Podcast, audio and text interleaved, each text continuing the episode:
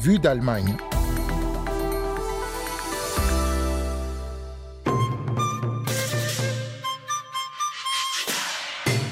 Frohes Neues, bonne année, alles Gute, tout bon comme on dit en allemand. Merci de votre fidélité à cette émission qu'on poursuit en 2024.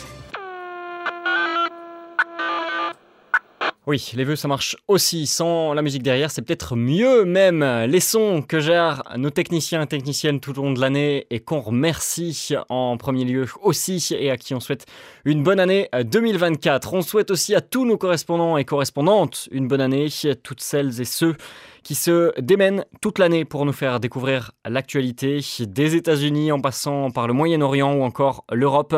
Merci et bonne année à vous toutes et tous. En Allemagne, on est passé à 2024 dans le calme. Il y a bien eu les traditionnels pétards et feux d'artifice. Le 31, la nuit de la Saint-Sylvestre, les Allemands raffolent, vous l'entendez derrière nous. Mais malgré le bruit, pas de gros incidents comme l'an passé. Cela avait fait scandale à Berlin notamment. La nuit du 31 décembre au 1er janvier 2023, des pompiers et policiers avaient été pris pour cible par des hommes, les attaquant avec des engins pyrotechniques. Pas de cela pour la nuit de la Saint-Sylvestre cette année, en tout cas pas du tout dans les mêmes proportions que l'année dernière. Bilan positif, a dit la police à Berlin et dans toute l'Allemagne. DW. La police allemande qui a ouvert une enquête dans ses propres rangs après la mort d'un réfugié guinéen il y a quelques jours lors d'une intervention des forces de l'ordre. Cela s'est passé dans un centre de premier accueil. La police est intervenue après avoir été appelée par les forces de sécurité du lieu car cet homme de 26 ans s'en prenait notamment physiquement à des employés. Selon la police, il s'en serait ensuite pris aux fonctionnaires, aux forces de l'ordre qui intervenaient. Ces derniers auraient alors fait usage par deux fois de taser, ces pistolets à impulsion électrique. Le réfugié guinéen aurait perdu connaissance par la suite avant de mourir quelques instants plus tard. Une première autopsie n'a pas donné de résultats concrets sur euh, les causes de la mort. On sait simplement pour l'instant que, selon le procureur, en tout cas, l'homme avait des antécédents médicaux et était sous influence de cocaïne ce soir-là. Les caméras portées par les policiers sont en cours d'analyse pour déterminer si les fonctionnaires ont correctement fait usage de leurs armes. DW. L'actualité en Allemagne en ce début d'année, c'est aussi le social et le contexte social très chaud, malgré les températures en dessous de zéro dans une bonne partie du pays. Manifestations et blocages des agriculteurs dans tout le pays depuis lundi, le plus gros jour de mobilisation. Routes, autoroutes ou encore centre-ville ont été bloqués. Les agriculteurs manifestent contre la fin d'un avantage fiscal sur le diesel. Le gouvernement subventionne une partie du prix de ce carburant très utilisé dans l'agriculture, mais veut mettre fin à cette pratique. Cela devait se faire dès cette année, fin donc de l'avantage fiscal, c'était prévu. Finalement, avant même les manifestations, le gouvernement a fait marche arrière annonçant que cet avantage fiscal serait supprimé progressivement d'ici 2026 et non en une seule fois cette année 2024. Mais les agriculteurs inquiets pour l'avenir ont maintenu leur semaine d'action. Une semaine très perturbée, donc notamment dans les transports à cause des blocages dans un premier temps. Et puis une partie des cheminots est aussi en grève dans tout le pays depuis euh, ce mercredi. Question de salaire et de négociation sur le temps de travail. Actualité sociale chaude donc et début d'année compliqué pour le gouvernement. Vous écoutez la DW. Le chef du gouvernement fédéral, le chancelier Olaf Scholz, qui était d'ailleurs sur le pont et en déplacement dès le début de l'année, pas à la rencontre des grévistes, mais des sinistrés des inondations, comme il l'avait déjà fait le 31 décembre. Car depuis fin 2023, une grande partie du pays est touchée par les crues. Des pluies intenses ainsi que la fonte des neiges provoquées par des températures élevées pour la saison en fin d'année dernière, en tout cas ça a bien changé depuis, ont entraîné des crues de fleuves et de rivières. Particulièrement touchée, la Basse-Saxe dans le nord-ouest de l'Allemagne. En décembre dernier, le mois dernier, donc, des quantités de pluie jamais enregistrées depuis les premiers relevés il y a près de 150 ans sont tombées sur la région. Il y a quelques jours, cet agriculteur de Vinson, dans la région de Basse-Saxe, justement, montrait au micro de notre collègue Oliver Piper la catastrophe sur ses champs, en partie sur les eaux. Écoutez cet agriculteur, Dirk Reinecker. J'ai 58 ans, je n'ai jamais vécu une telle inondation. Nous avons normalement une crue d'intensité moyenne tous les 4 ou 5 ans. Mais rapidement, normalement, les routes sont ensuite à nouveau praticables et on peut à nouveau les utiliser. Mais dans cette dimension, comme c'est le cas maintenant, des niveaux d'eau aussi élevés dans le village, nous n'en avons jamais eu. Ce producteur laitier a aussi des productions diverses euh, dans les champs et comme beaucoup dans la région, une bonne partie est ces jours-ci encore sous les eaux. J'ai par exemple un hectare de pommes de terre que je n'ai pas encore pu récolter. Elles sont perdues. Actuellement, je pioche encore dans mes économies de l'année dernière, mais elles finiront par s'épuiser. 2024 sera une année difficile. C'est tout ce que je peux dire. Autre région particulièrement touchée, les Länder de Saxe-Anhalt et la Thuringe, plus à l'est et au sud. La Bavière aussi, ou encore la Rhénanie du Nord-Westphalie à l'ouest. Des écoles n'ont pas pu rouvrir à la rentrée des classes lundi dernier en Basse-Saxe. Des lignes de train sont aussi à l'arrêt, car en partie sous les eaux, en partie au moins. Dans le land de, de Saxe-Anhalt, 200 soldats de la Bundeswehr aident aussi toujours, notamment en distribuant des dizaines de milliers de sacs de sable en cas de nouvelle montée des eaux dans les jours à venir. L'Allemagne fait face avec euh, difficulté à ces inondations, encore traumatisée par les crues meurtrières de l'été 2021 qui avaient fait, vous vous en souvenez peut-être, on en avait parlé sur notre antenne et dans ce magazine notamment, plus de 180 morts dans l'ouest du pays. Des fonds avaient été euh, débloqués pour lancer des travaux dans tout le pays par euh, la suite pour prévenir les catastrophes. Mais les travaux prennent beaucoup de temps, cela avance très lentement. Et beaucoup de spécialistes assurent que ces épisodes météorologiques extrêmes vont se multiplier dans les années à venir à cause du réchauffement climatique et de l'urbanisation des sols notamment. DW. Et puis, c'est l'actualité aussi, on ne pouvait pas passer à côté cette semaine. C'est le genre de nouvelles qui suspend pendant quelques secondes le quotidien d'une rédaction en Allemagne.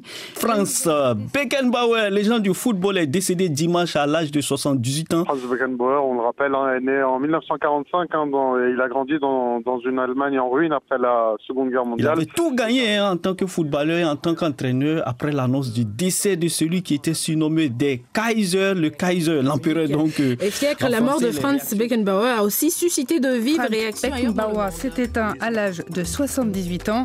Franz Beckenbauer, légende du football allemand, est mort, donc mort dimanche 7 janvier, on l'a appris le lendemain. Surnommé, vous l'avez entendu, le Kaiser, légende allemande du football, il avait été champion du monde comme joueur en 1974, puis comme sélectionneur en 1990. Il est aussi ancien dirigeant du Bayern de Munich dans les années 90 encore. Franz Beckenbauer s'était retiré de la vie publique ces dernières années en raison notamment de problèmes de santé. Vous retrouvez vidéo et biographie complète sur notre site. DW Vue d'Allemagne, seconde partie, grand reportage et on prend le chemin de l'Inde en ce début d'année, un pays en plein développement. Depuis plusieurs mois, le Fonds monétaire international et les agences de notation répètent que l'Inde est l'économie la plus dynamique du monde. Le Premier ministre Narendra Modi promet même que son pays deviendra la troisième économie mondiale derrière les États-Unis et la Chine d'ici la fin de la décennie. Et pourtant, pourtant, l'immigration irrégulière depuis l'Inde vers les États-Unis et la Grande-Bretagne a été multipliée par 10 en 5 ans. Alors pourquoi? Eh bien, pour comprendre, nous sommes cette semaine dans l'état du Gujarat, dans l'ouest du pays. C'est de là que sont originaires la plupart des candidats à l'immigration. Reportage là-bas signé Emmanuel Derville. En ce début d'après-midi, les rues de Dingucha sont désertes. Seule une procession nuptiale anime ce village pauvre au milieu de ce désœuvrement, un temple hindou, grandiose et flambant neuf, domine la place principale. Le bâtiment a été financé grâce aux dons faits par des jeunes qui se sont expatriés aux États-Unis. Matour Takor est le chef du conseil municipal et il explique que sans cela, le village aurait du mal à financer les services publics. Ils donnent de l'argent pour des œuvres religieuses, mais aussi à leurs proches quand il y a une naissance, un mariage ou un décès. Et puis ils financent des travaux publics parce que les fonds donnés par l'État ne suffisent pas. Cette générosité a un coût. Dingucha s'est vidé de sa jeunesse. Chaque foyer compte au moins un ou deux membres qui est parti en Amérique. Toute la région est touchée par cet exode migratoire, de même que d'autres États du Nord, comme le Pendjab et l'Ariana. L'autorité américaine de surveillance des frontières dit avoir arrêté dix fois plus de clandestins indiens en 2023 qu'il y a cinq ans, avec près de 100 000 interpellations. Ratibai Patel est le président de la fondation Vish Umaya. Basée à Ahmedabad, la capitale de l'État du Gujarat, son organisation aide les jeunes expatriés à s'installer aux États-Unis grâce à son réseau de membres sur place. Pour lui, cette vague de départ est comme une marée montante. On voit des jeunes qui ont trois ou quatre amis en Amérique qui ont réussi là-bas. Ça leur donne envie de partir.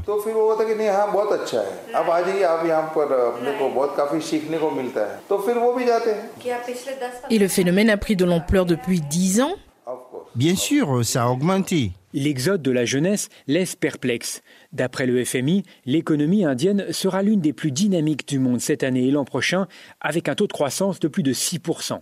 Un mot revient pour expliquer cette fuite, l'emploi. Bhavna Patel et son mari Rajni en savent quelque chose. Ce couple vit dans un appartement d'une résidence de la classe moyenne de l'ouest d'Ahmedabad. Ces études leur coûtent 27 000 euros par an. C'est le seul moyen pour lui de fuir le chômage et la corruption.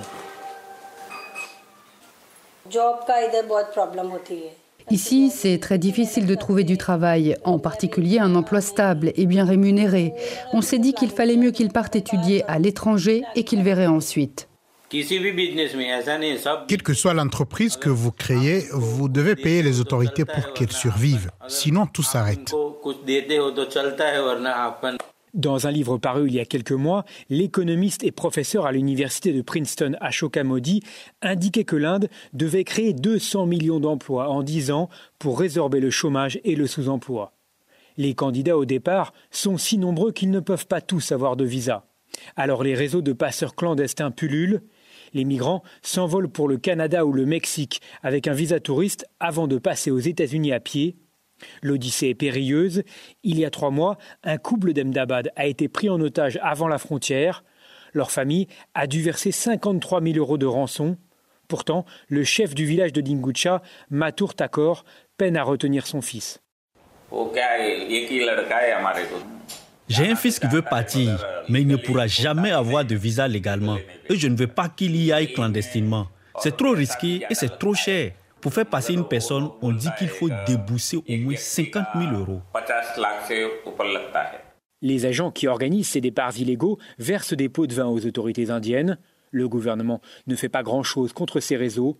Après tout, l'émigration offre un exutoire à la frustration de la jeunesse. Emmanuel Derville, Ahmedabad pour la Deutsche Welle. Emmanuel, qu'on remercie. Et tous ces sujets sur la migration, sachez que la DW en parle régulièrement, notamment aussi en ce qui concerne l'Afrique.